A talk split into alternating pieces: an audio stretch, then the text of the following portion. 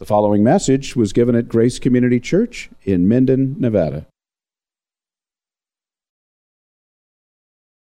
All right. Well, we're going to pray, and then we'll just review quickly. We want to get these things stuck in our minds so that they are second nature to us.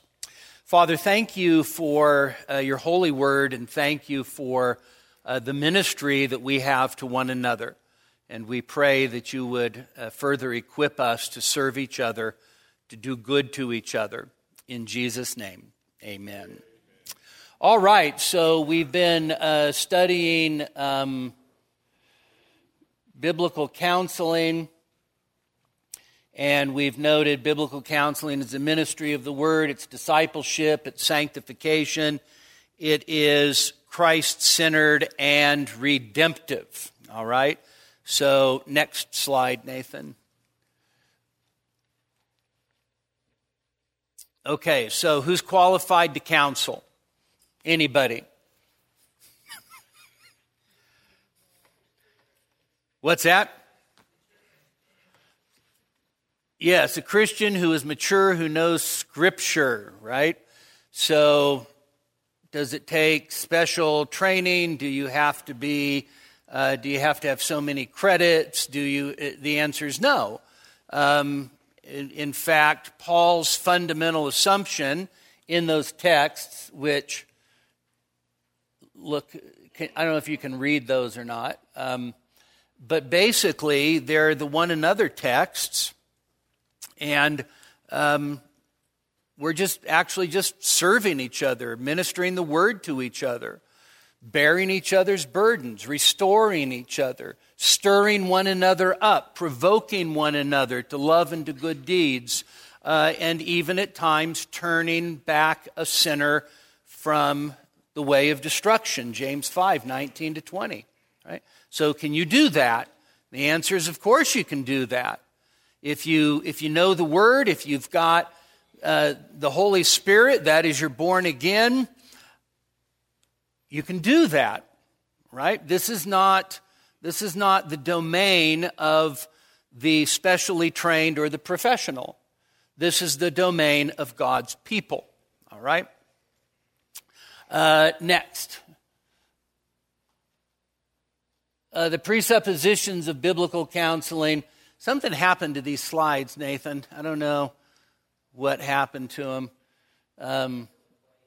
What's that? Okay. All right. Oh, see, that's better. Oh, that's much better. Okay. Presuppositions of biblical counseling. So what's the foundation?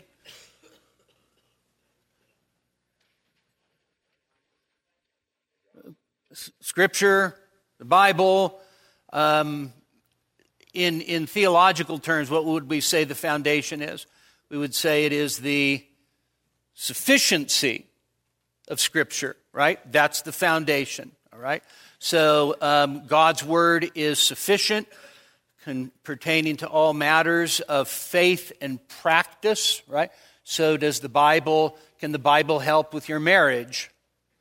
Yes. Can the Bible help you overcome besetting sin? Yes. Can the Bible tell you how to change your oil in your Tundra? No, that's not what we mean by the sufficiency of Scripture. We mean things that pertain to faith and then life or practice. What is the goal of biblical counseling? What's that?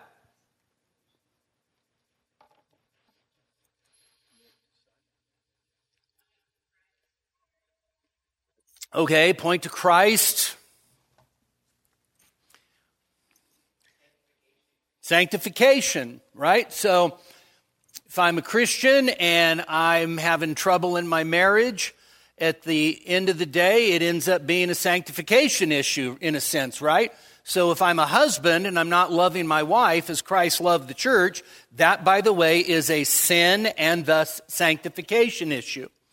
If I'm a wife and I'm not submitting to my husband as to the Lord, that is a sin and thus sanctification issue.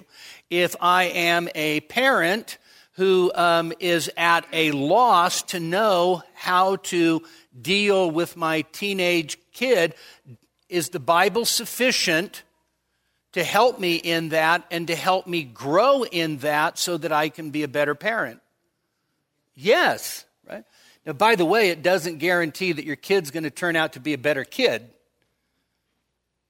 all right? It also doesn't guarantee that your spouse is going to turn out to be a better spouse. The goal of sanctification, or the goal of biblical counseling, is sanctification in our own lives. Right? If you make, by the way, if you make your sanctification contingent on what your kids, how your kids are going to react, or how your spouse is going to react, or how your boss is going to react, then you're never going to be sanctified in the way that God wants you to be sanctified, right? Some of you actually just need to be a better spouse regardless of what your spouse is doing, right? So, goal is sanctification. What is the presuppositional efficacy of biblical counseling? These are all in the notes, by the way, from last week.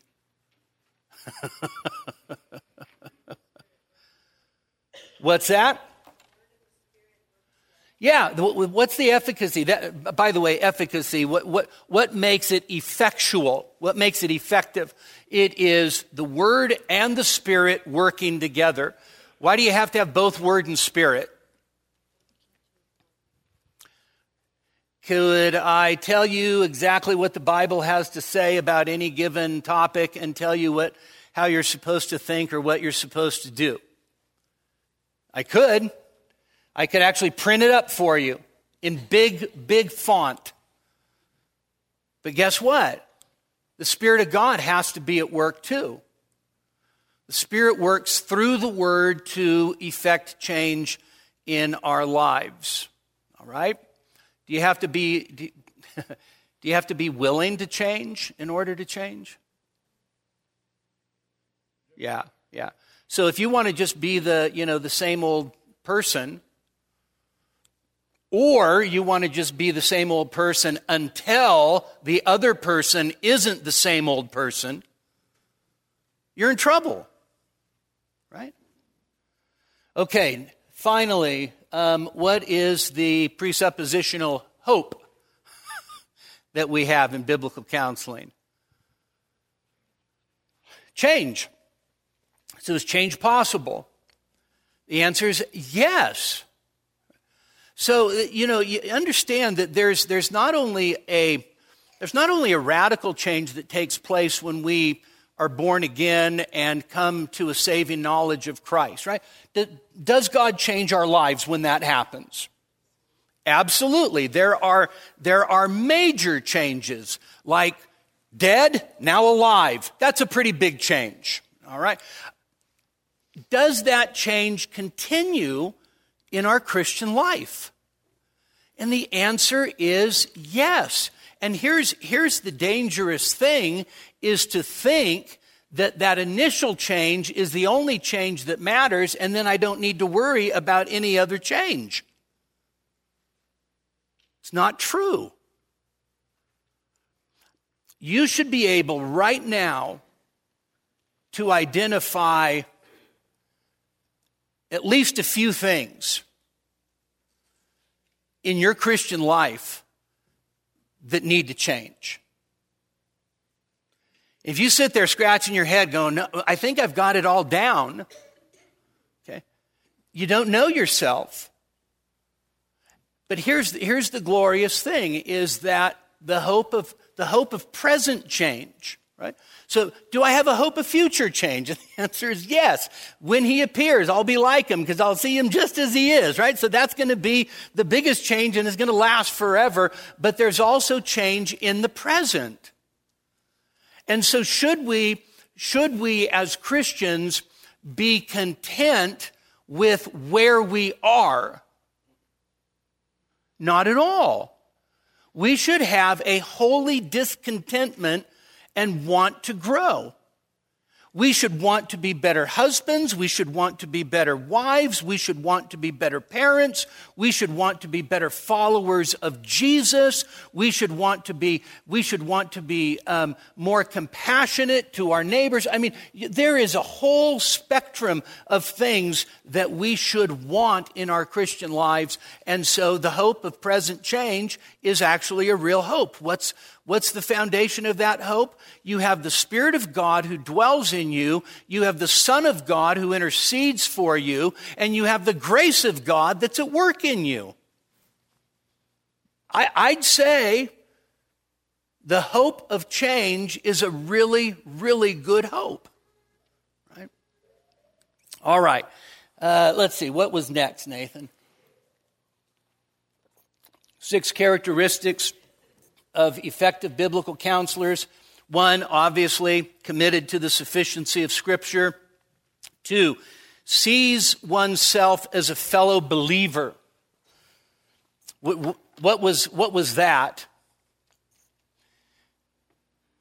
Effective biblical counselors see themselves as a fellow believer. What's that? Okay, sure. I'm helping somebody that's in the same boat as me, right? It's a one another. This person's my brother. This person's my sister. Right? This is not a counselee coming to see a professional. This is a brother or sister who's in need of help. And so how do I view myself if I happen to be the one that's called to help? As a fellow believer. We're all trying to get to heaven, right? We're all trying to persevere to the end, run the race that's set before us, and sometimes we just need to help each other. And that's the context that you need to look at biblical counseling through. Next, a good listener. What makes a good listener? Someone who listens. Excellent. That's what I like about Grace Community Church. Simple. All right? Someone who listens. So we're going to talk a little bit more about listening today. Refuses to take on, take on the offense of another. What do we mean by that? You're not taking a side, okay? Can you believe that one person in the conflict is the primary guilty party without taking on the offense? Yes. In fact, you're going to have to do that at some point. If you're dealing with conflict,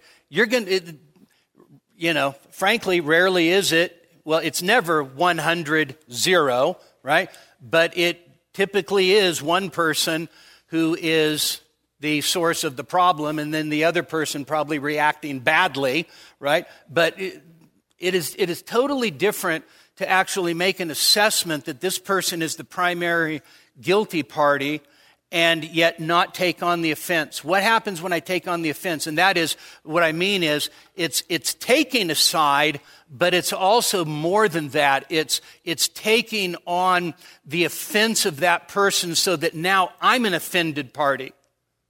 You can't do that in counseling.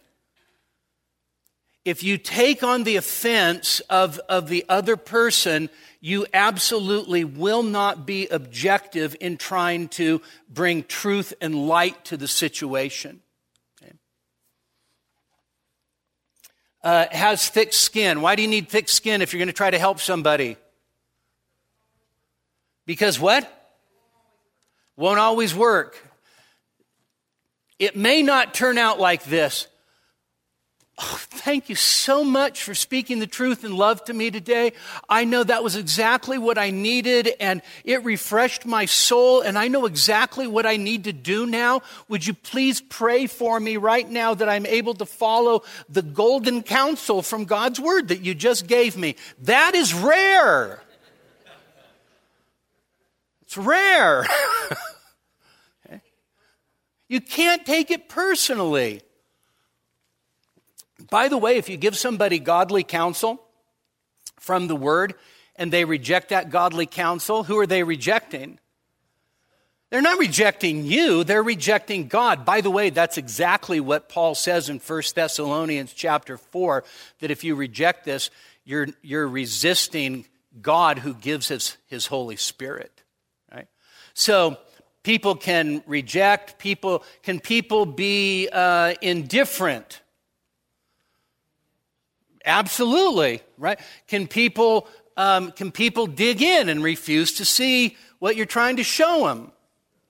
Right? All of these things are true, and here's the thing, is that you can't take it personally. You can't take it as an insult. If you do, you just simply won't be a good counselor. Right? Is it easy to take things personally?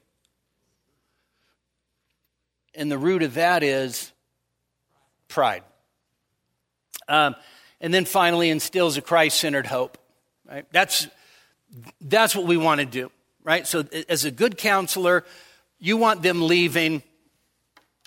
You don't want them leaving and you just go, this is like the worst I've ever seen. I doubt you'll ever change.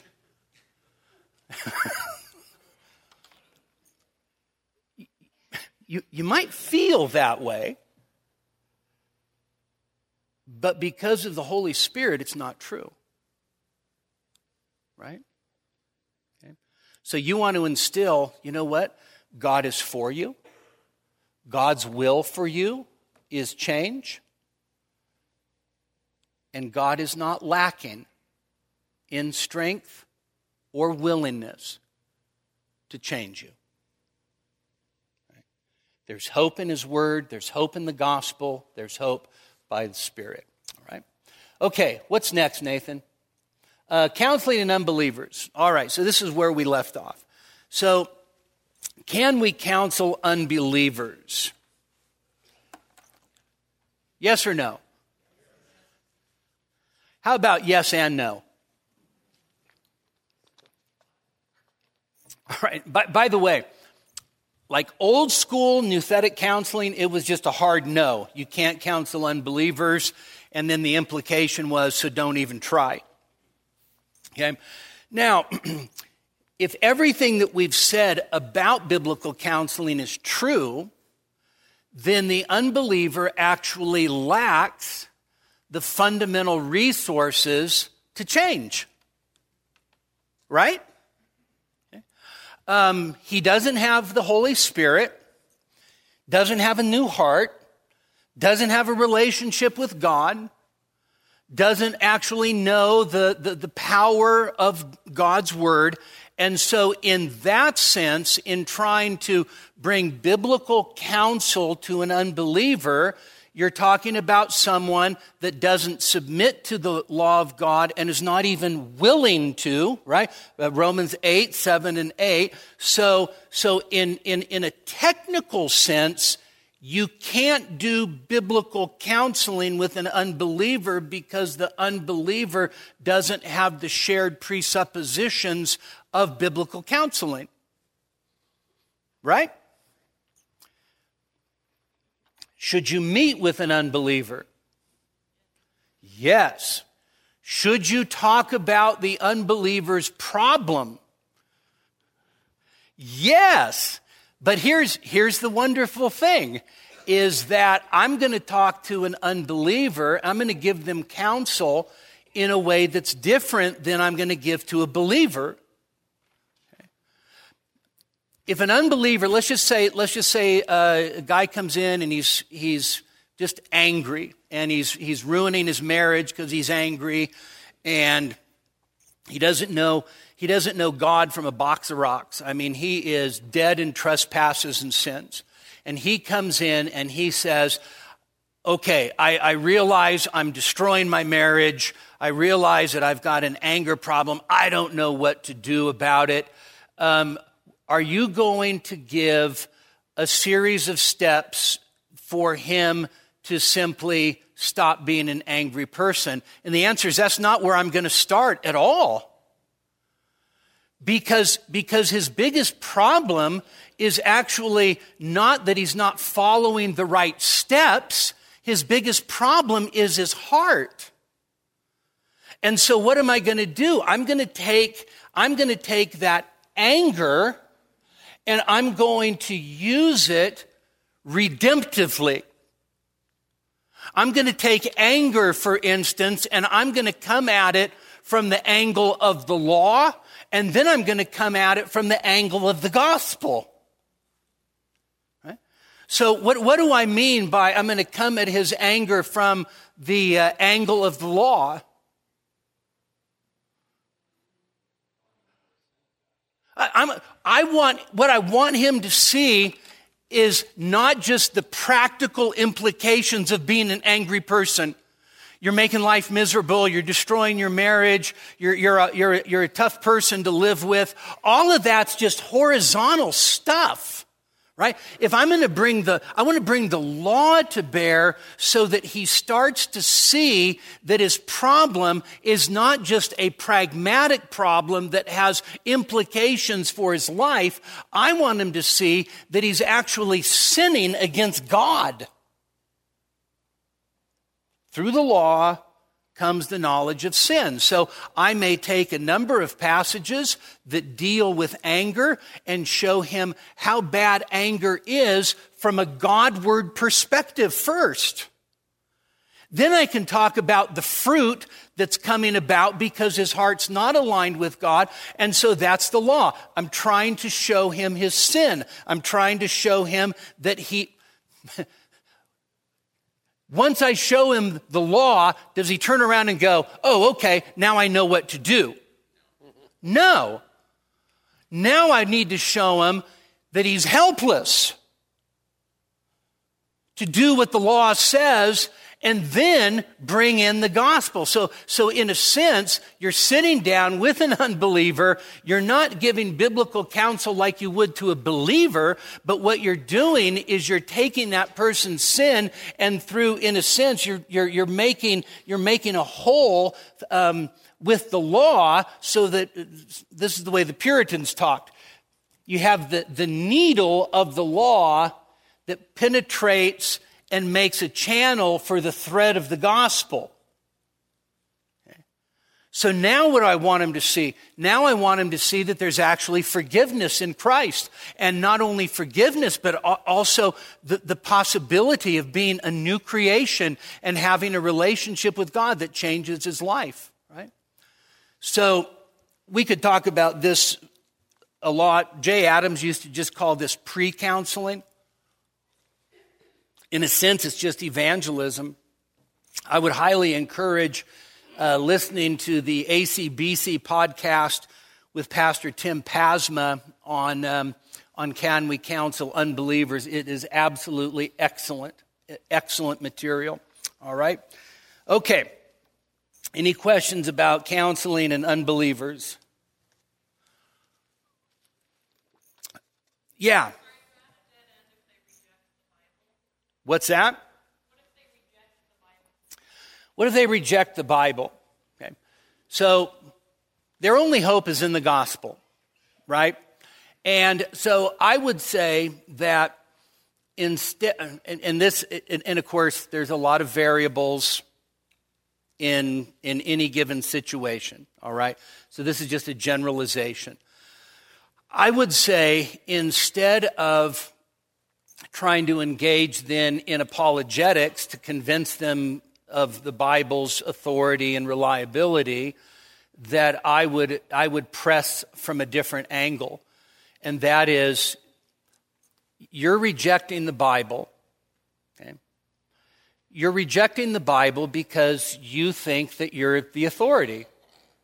You think you're the autonomous one here. So how's that working out for you? Okay? Seriously, how's that working out for you? You reject God's authority, which is Scripture, rely on your own, and now you're in this mess. I actually think that probably humbling yourself at this point would probably be much more fruitful than being the arbiter of all truth. Okay? So even that you can use in a way, you can use it evangelistically. All right, Don. Going back to the anger problem, who in the Bible would you show uses as an example of a biblical character who's got an anger problem, and what happens? Well, my first choice would be Cain. In Genesis chapter 4, and anger in the heart leads to murder, right? Then I'd look at Cain from Genesis 4 and then look at anger in light of the Sermon on the Mount. What am I really guilty of when I'm angry with somebody? Jesus says it's actually murder, right? So this is what I mean. You have to, in order, and by the way, this is true for a Christian as well, and that is, in order to have any change in any area of life, you actually have to see what you're doing from the Bible's perspective. Okay? It's that simple. If all I do is look at anger as, every once in a while I lose my temper, okay? That's not a biblical assessment of what's going on in your heart.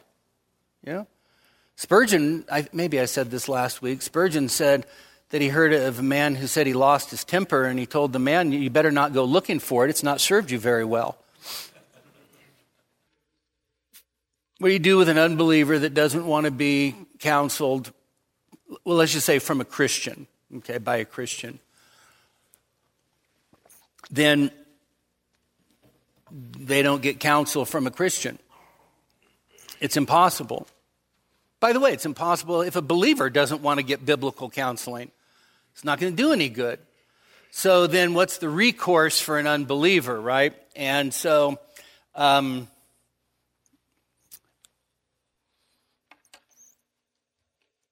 was hoping to get into this later, but you brought it up, and it's an important issue. Can God, in common grace, help stabilize somebody through the counsel or advice of an unbeliever? And the answer is yes. Okay, yes. So if there's an unbeliever and he's got, let's say, deep, life-controlling, dominating sins, and let's say drugs or alcohol, all right? That's a common one. And there's no way they want to go and talk to a Christian. But they're willing to go and, go to an NA meeting. Do I think NA is great? And the answer is no. Do I think AA is in a sense another religion? And the answer is yes. Do I also think that in God's grace, common grace, that he can use various things to actually extricate that person from that sin that's destroying their life? And the answer is yes. Now, here's the problem: is that let's say they get help and they stop drinking or they stop doing drugs. All right, for us as Christians, that's not the goal. That's a short-term goal, but it's not our goal. And so on the one hand, if you have an unbeliever and they're willing to get help, just not from a Christian or from the Bible, then I say, what do you have to lose? In one sense, they try to get help where they can get it. All right, and God has used things that are, let's say, not just, let's say sub-biblical, all right? And that ends up leading that person to pursuing the Lord. I think someone like Mike Shepherd, right? Mike Shepherd was a really, really, really bad alcoholic. And God used AA to get him sober, and then, but sobriety is not salvation. Only Jesus can bring salvation. And that's where Mike ended up, all right? I think it's complicated because you have convictions about secular counseling, right? So let me just flip it for a minute. You also could have somebody that goes to a secular counselor who then turns around and comes away with, so all of this is actually your fault. Okay? You send a kid to a secular counselor, there is no guarantee that kid does not walk out of that session believing that his biggest problem are his toxic parents. All right? So it's risky. All right? So I know that probably doesn't help a whole lot, but I think just knowing what the risks are. Ash. Well, you can put her in a barrel. Seal the barrel. That contains the problem. That ends up being really complicated because you don't want to miss the opportunity. But the fact that she's not a willing participant is strike one. The fact that she has parents who are looking to someone else to sort of be the silver bullet is strike two, right? The fact that she could sit there with you and then go back home and then receive no follow-up that's consistent with what she was told is strike three. Okay? So I would say that in a case like that, you're letting the parents know what the direction is that you're, so that they can at least, maybe they'll try, maybe not, so. But I would say the success rate of something like that is small. So sorry to be such a bummer. All right. We're going to get to the seven I's right now. And the seven I's,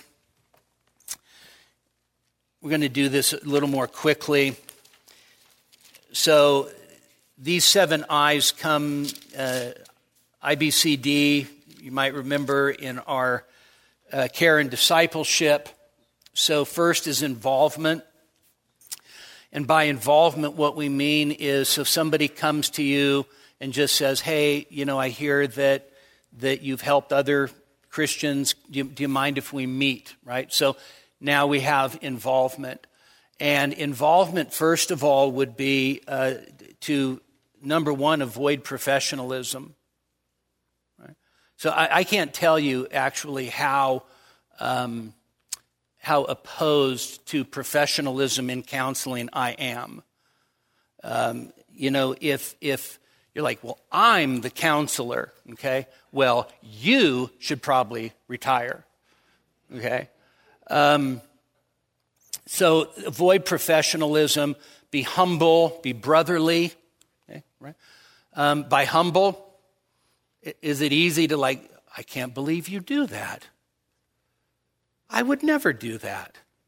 Is that probably a good thing to say to a counselee? No, it's probably not a good thing to say at all. You want to be brotherly. Paul Tripp in his book, Instruments in the Redeemer's Hands, talks about you need to actually know and love the person that you're counseling. Okay. I think you can see the text there, but I think of Paul, and he says in 2 Corinthians 2:4, he says, "For out of much affliction and anguish of heart, I wrote to you with many tears, not so that you would be made sorrowful, but that you might know the love which I have especially for you." I mean, that's involvement, right? So he says to the Thessalonians, "We became to you as a nursing mother and as an admonishing father." That's involvement, right? You can't just look at it as, well, you got your 60 minutes, and now, you're out of here. Right? There's an involvement. There's a love for the person that you're trying to help, right? And by the way, can God simply use that part of it to make a huge impact on somebody? The answer is absolutely, right? So when Paul says this to the Corinthians, how nice were the Corinthians being at this point? Were they going to win, like, Church of the Year award? They might win the Darwin Award for churches, but they're not going to win the Church of the Year award, right? And Paul just says affliction, anguish of heart, right? Tears. I didn't want to make you sorrowful, but I did want you to know the love that I have for you. Right? So involvement. Second is investigation, and this is where the rubber starts to meet the road a little bit. So let's go ahead and take a look at some of these texts. Proverbs chapter 18. This comes back to listen well. So you might notice that this is about the third time we've talked about listening well. All right. So Proverbs chapter 18, verse 13. He who gives an answer before he hears, it is folly and shame to him. How might that be applied to a counseling situation?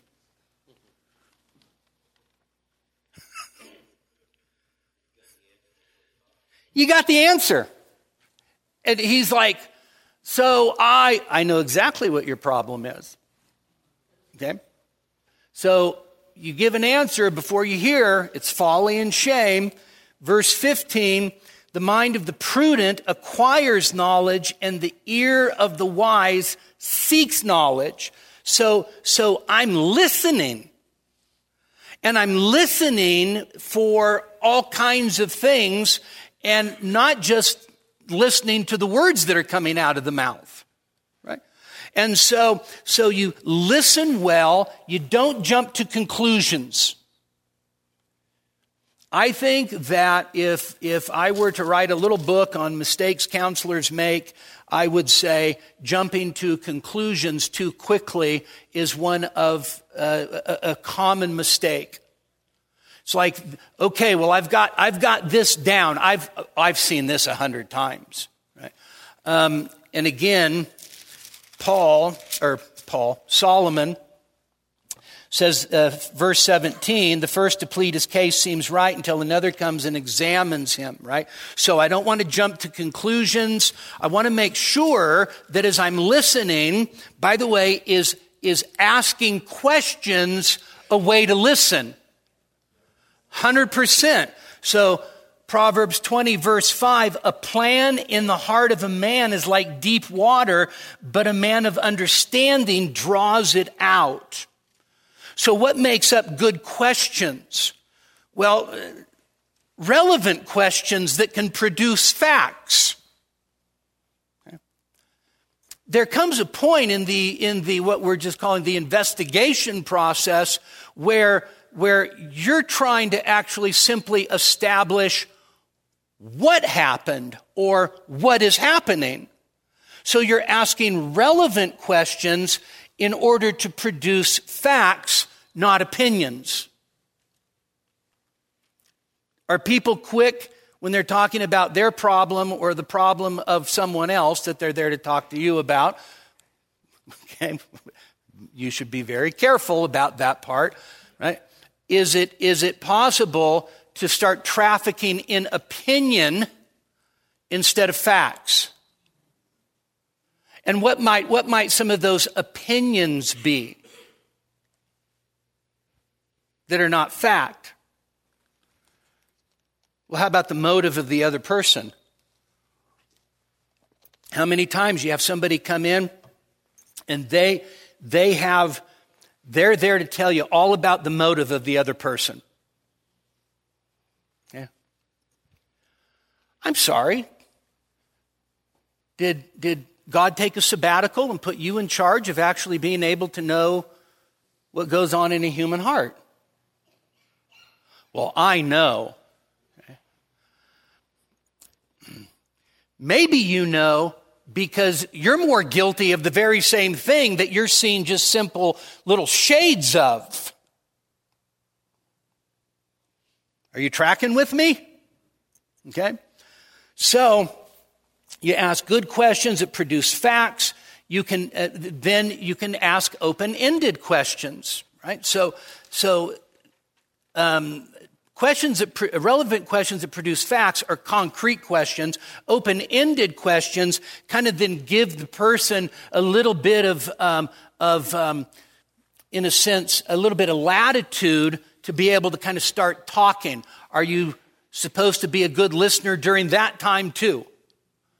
That's where you really have to be a good listener. So there are some principles. This is still under investigation. I don't have it up there for a slide. And so this would be, everything's in acrostic, of course, the preach principles for investigation. So you've got somebody, you're talking, and so you start with P. That is, you start with physical questions. Are you taking any medication? Are you using alcohol or drugs? How much sleep are you getting? What shift do you work? Why might that be relevant? Okay. Somebody's got a graveyard shift? Okay. How well do you function? Yes. We won't tell anybody how you know that. Okay. Are physical questions important questions to ask in the course of counseling? And the answer is yes.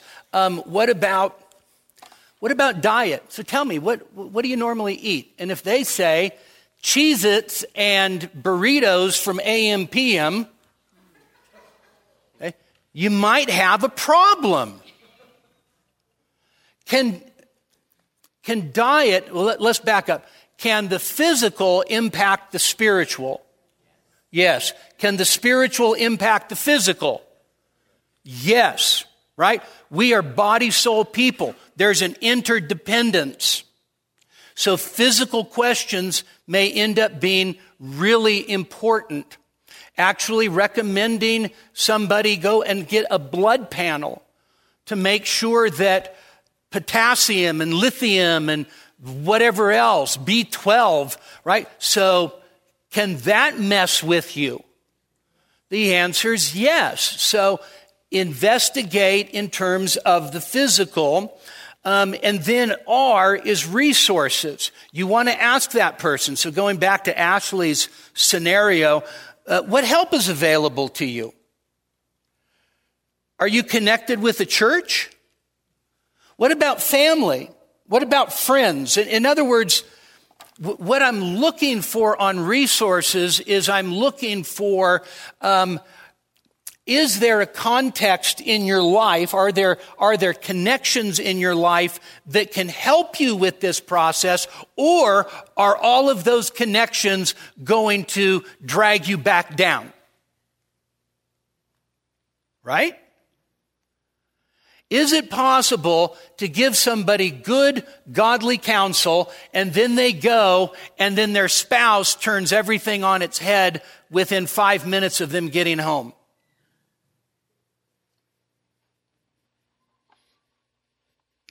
The answer is yes, by the way, in case you didn't know. Okay. Also, with resources, I'm asking about accountability. It may be actually pretty appropriate at times for a person to have a friend come in with them so that they're hearing the same counsel so that they can in turn help keep that person on track and keep them accountable. E is emotional. This is where we're asking questions regarding fear, worry, anxiety, bitterness, depression, anger. In other words, things that have, by the way, all those sins that I just mentioned all have very, very strong emotional components to them, okay? There's no such thing as emotionless worry. There's no such thing as emotionless anxiety. There's no such thing as emotionless depression. Okay? By the way, there's no such thing as emotionless anger, right? He got so angry, but he was so dispassionate about it. Right? that is not the way that it works. So we ask those kinds of questions. Then A is action.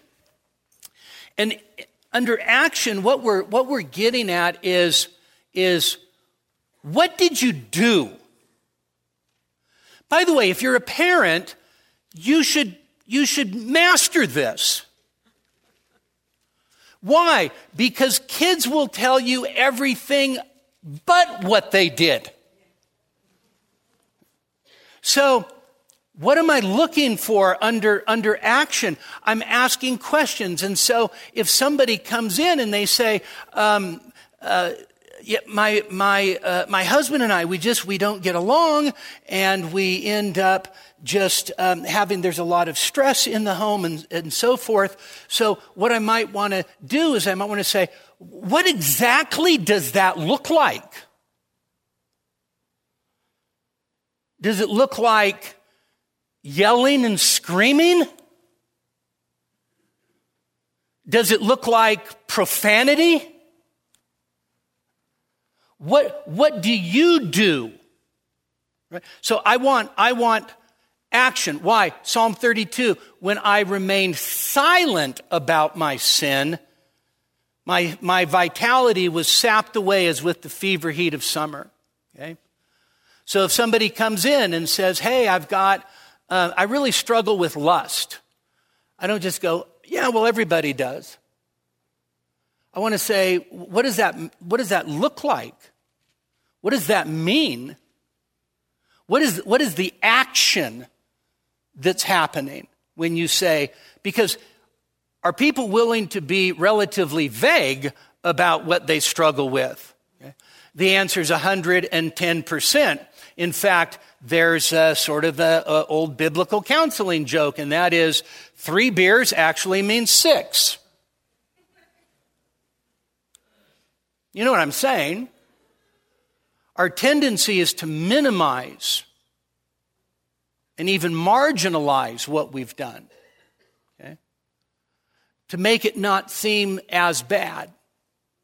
And so the action part of the investigation is you're really trying to get to what did you do, what do you do? And then the C is conceptual, which is why did you do it? Right, so what are we looking at? We're looking at a heart problem, right? It's out of the heart that precedes what? All the crummy stuff that Jesus says proceeds from the heart, right? Fornications, anger, covetousness, greed, malice, right? So all of those things are heart issues, which means that there's something beneath the surface that's giving rise to the action. Is that not true? What about worry? Okay. We'll come back to this in a minute. Worry is a symptom. Okay. Worry's not the root cause of worry. There's something underneath worry that makes us worry. Okay? Jesus actually pinpoints that one for us in Matthew chapter 6. Okay.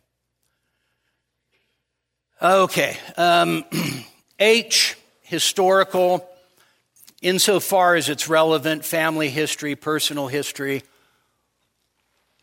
the person struggling with alcohol, might it be an important component that they were raised by an alcoholic parent? Okay.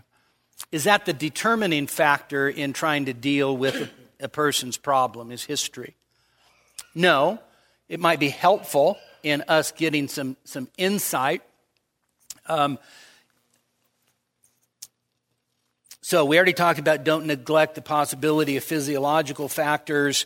We already mentioned a person may need to be stabilized before there can be meaningful interaction. What do I mean by that? Well, this the use of medication has always been controversial in the course of the biblical counseling movement. Early on, it was completely dismissed. Okay, And most biblical counselors today acknowledge that it was a mistake to completely dismiss the use of medication. Okay. There may be a prudent use for medication. Now, is our society over-medicated on mood-altering drugs? Yes, absolutely. Is our society over-medicated with psychotropic drugs that end up just masking people's problems? The answer is yes. Could there be situations where medicine actually may help stabilize somebody so that they can at least begin to process things from a more emotionally stable perspective? And the answer is yes. I would say medication is not a long-term fix. In fact, it's not a fix. You have to understand that. Psychotropic drugs are not a fix. They have to be, in a sense, by the way, the value of a Christian doctor who understands these things is he's worth his weight in gold. Okay? If I go in and say, so in fact, when I went in this week and told the gal I identified as a 6'4" male, she says, "I've got to ask you these questions. Have you experienced anxiety in the last 2 weeks?"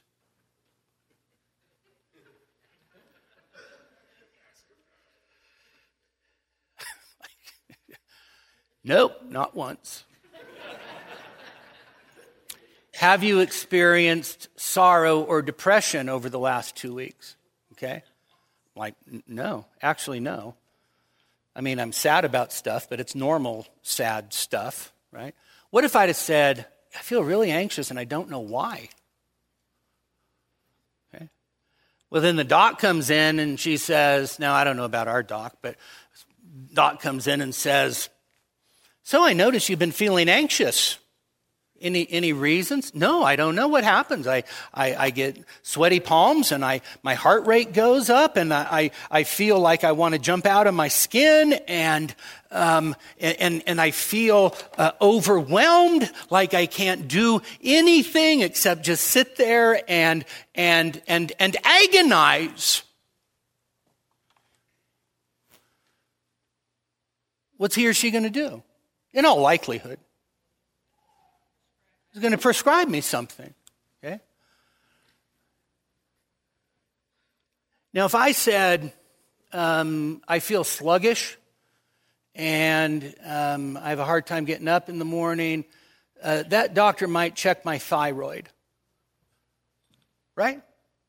In other words, and what I want you to see is, and I think if I'm wrong, Craig, you just tell me, okay? I think that you go in and you say you have certain symptoms, they actually empirically investigate to see what's wrong so that they know how to medicate you. But if you say something that is emotional or, quote, psychological, there's not, in a sense, the same attention given to any kind of empirical investigation. Rather, they now, in a sense, it's like a guessing game. "Here, try this." And then, of course, if you've seen the commercials, if you feel like you're going to kill yourself, you should probably see your doctor, right? I love it. If it gives you diarrhea, migraine headaches, makes you homicidal on the freeway, you want to kill your family, there's actually another drug that you can take that then helps you. So we want to understand, and I think that the idea is that we need to be balanced. We need to see the incredible limitation of medication, but we don't need to dismiss medication altogether. Okay? All right. Well, we'll stop there. and pick up next week at that spot. And so I hope that this has been helpful, and we will pray and then worship God in the hour to come. Father, thank you for your holy word, forever settled in heaven. Father, even as we say again and again, the grass withers and the flower fades, but the word of our God abides forever. And so, Father, we thank you that you've given us a sufficient word. We pray that you'd give us wisdom in helping each other. We pray that you would help us to be good counselors that simply love our brothers, love our sisters, and try to help by pointing them to Jesus through the word. We ask that you'd meet with us in the hour to come. In Christ's name, amen. We hope that you were edified by this message. For additional sermons as well as information on giving to the ministry of Grace Community Church, please visit us online at GraceNevada.com. That's GraceNevada.com.